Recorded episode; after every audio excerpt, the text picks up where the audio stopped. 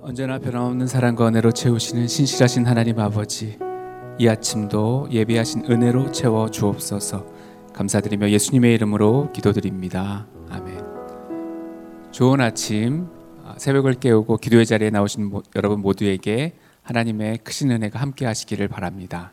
오늘 우리에게 주시는 하나님의 말씀은 레위기 11장 말씀입니다. 다 같이 함께 교대로 읽겠습니다 여호와께서 모세와 아론에게 말씀하여 이르시되 이스라엘 자손이 말하여 이르라. 육지의 모든 짐승 중 너희가 먹을 만한 생물은 이러하니 모든 짐승 중 굽이 갈라져 쪽발이 되고 새김질하는 것은 너희가 먹되 물에 있는 모든 것 중에서 너희가 먹을 만한 것은 이것이니 강과 바다와 다른 물에 있는 모든 것 중에서 지느러미와 비늘 있는 것은 너희가 먹되 새 중에 너희가 가증이 여길 것은 이것이라. 이것들이 가증한즉 먹지 말지니 곧 독수리와 솔개와 물수리와. 나는 여호와 너희의 하나님이라. 내가 거룩하니 너희도 몸을 구별하여 거룩하게 하고 땅에 기는 길짐승으로 말미암아 스스로 더럽히지 말라. 나는 너희의 하나님이 되려고 너희를 애굽 땅에서 인도하, 인도하여 낸 여호와라. 내가 거룩하니 너희도 거룩할지어다 이는 짐승과 새와 물에서 움직이는 모든 생물과 땅에 기는 모든 길짐승에 대한 규례니 같이 읽겠습니다. 부정하고 정한 것과 먹을 생물과 먹지 못할 생물을 분별할 것이니라. 아멘. 레위기 11장부터 15장까지는 정결 규례를 담고 있습니다. 정결 규례란 이스라엘이 정결한 백성으로서 살아가기 위해 지켜야 할 것들을 말합니다. 그런데 정결 규례는 성막만이 아니라 일상에서도 지켜야 했다는 것이 중요한 사실입니다. 거룩함이란 성막 안에서만 혹은 이 성전 안에서만 유지해야 되는 것이 아니라 일상에서도 유지해야 되는 것임을 우리에게 가르쳐 주고 있는 것입니다. 이 사람에게는 의식주가 필요하죠. 그 중에서도 이 식생활이 우리 삶의 가장 큰 부분을 차지하고 있지 않습니까? 하나님께서는 우리가 매일 먹는 이 음식에 대한 기준을 말씀하심으로써 우리가 일상에서도 이 세상과는 다른 구별된 삶을 살라는 메시지를 주는 것이라고 할 수 있습니다. 이 식생활에 대한 정결 규례를 주신 이유에 대해서 어떤 학자들은 보건 위생학적으로 볼 때 성경에서 먹지 말라라고 하는 음식은 몸에 좋지 않기 때문에 주신 거라고 합니다.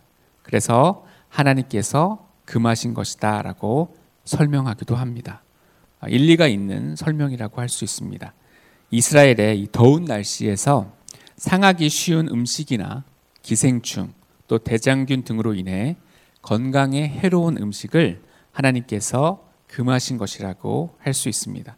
그렇지만 더 중요한 이유는 이 각각의 음식 재료들이 주는 이 상징적인 의미가 있기 때문에 이 음식법에 대해서 우리에게 알려주신 거라고 생각합니다. 오늘은 이 식생활에 대해서의 정결 규례를 살펴보겠습니다.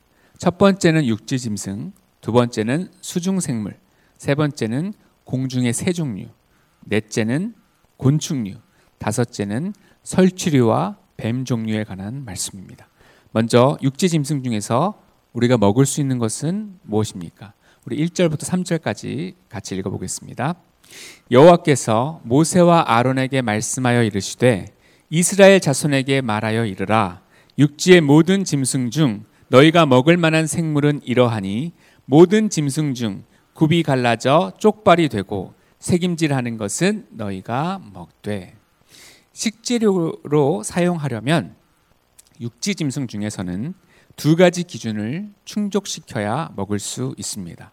하나는 굽이 갈라져 쪽발이 되어야 된다는 것이고 다른 하나는 색임질을 해야 한다는 점입니다.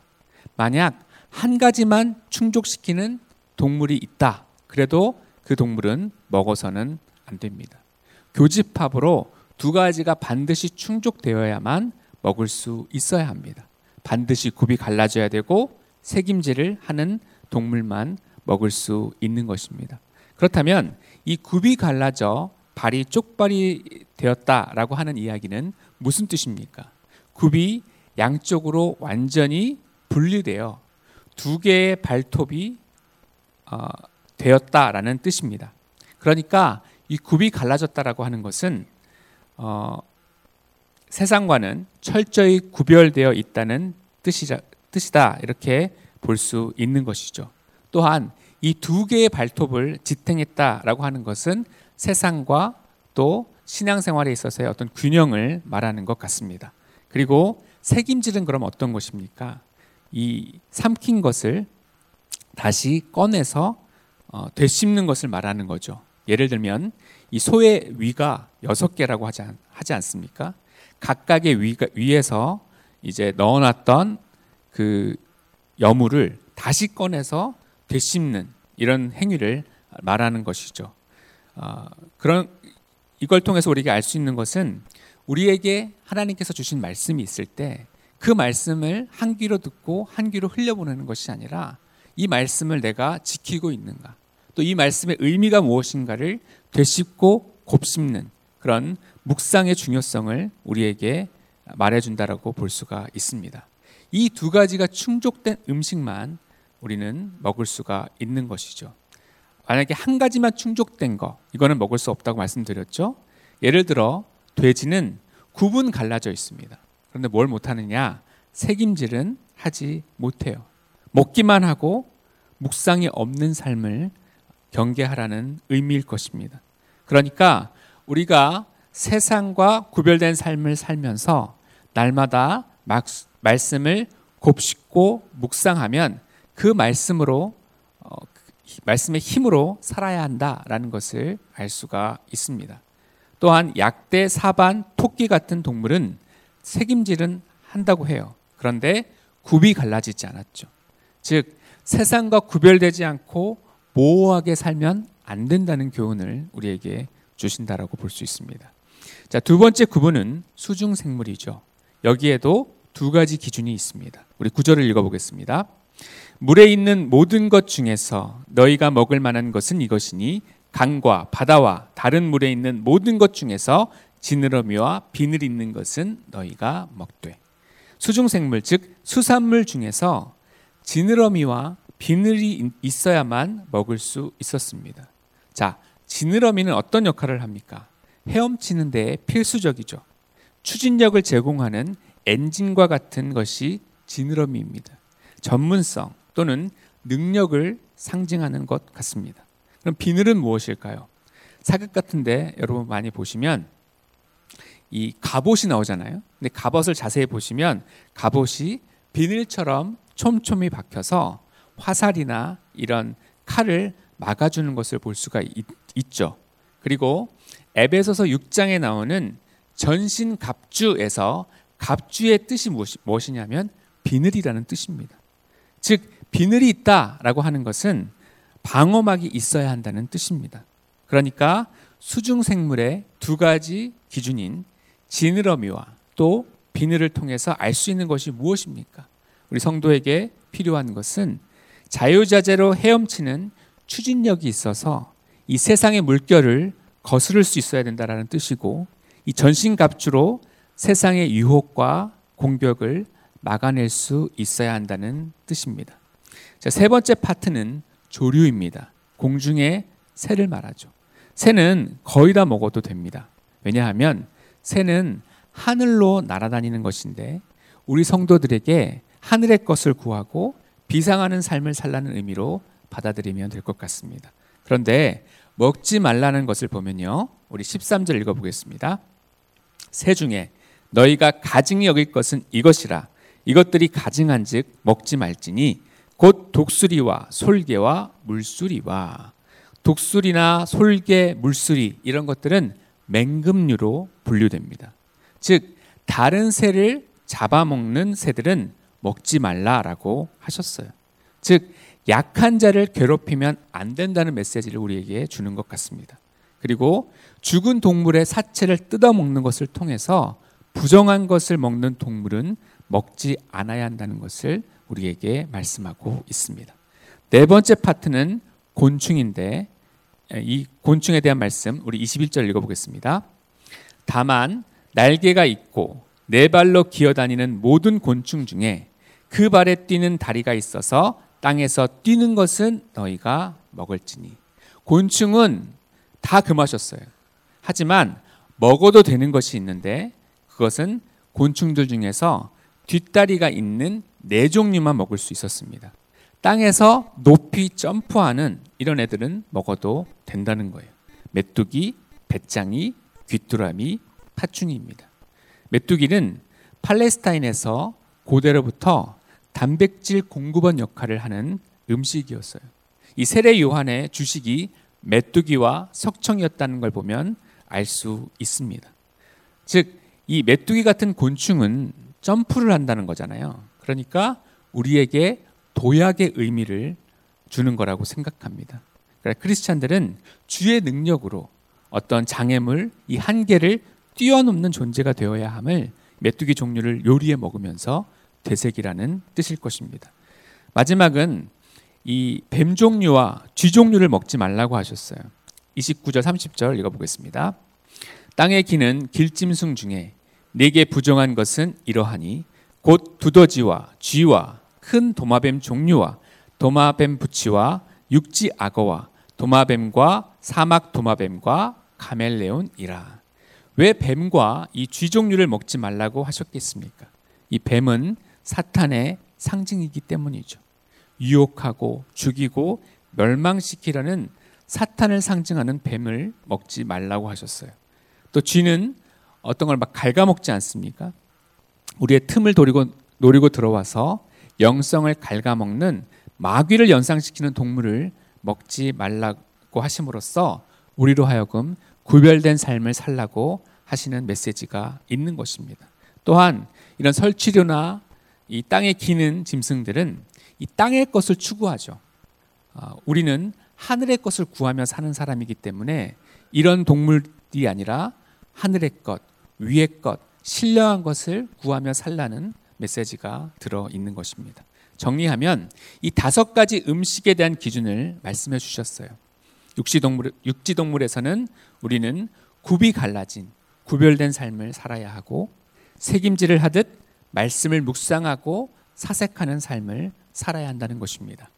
수중생물에서는 지느러미와 같이 추진력이 있어야 되고 비늘과 같이 세상의 것에 물들지 않고 세상의 유혹과 공격을 방어하는 그런 삶을 살아야 된다는 것을 배울 수가 있죠. 새는 날아다니는 건데 이건 다 좋다라는 거죠. 우리도 새처럼 이 비상하는 삶을 살아야 한다는 교훈을 받으면 될 것 같습니다. 다만 맹금류와 같이 이 해를 끼치고 또 사체를 뜯어 먹는 것들은 먹지 말라고 하셨고 곤충은 다 먹지 말라고 하셨고 먹어도 메뚜기처럼 높이 점프하는 곤충은 먹고 도약하는 삶을 살라는 메시지를 생각해 볼 수 있습니다. 뱀이나 쥐 같은 이 사탄을 상징하는 것들을 멀리하고 이것들을 이제 반면교사로 삼아서 하늘의 것을 구하며 살라는 메시지를 들 수 있습니다. 자, 이 음식에 대한 메시지를 통해서 하나님은 이스라엘 백성들에게 무엇을 훈련시키신 것입니까? 바로 거룩을 훈련시키신 것이죠. 우리 44절로 47절을 한 번 더 읽겠습니다. 나는 여호와 너희의 하나님이라 내가 거룩하니 너희도 몸을 구별하여 거룩하게 하고 땅에 기는 길짐승으로 말미암아 스스로 더럽히지 말라. 나는 너희의 하나님이 되려고 너희를 애굽 땅에서 인도하여 낸 여호와라. 내가 거룩하니 너희도 거룩할지어다.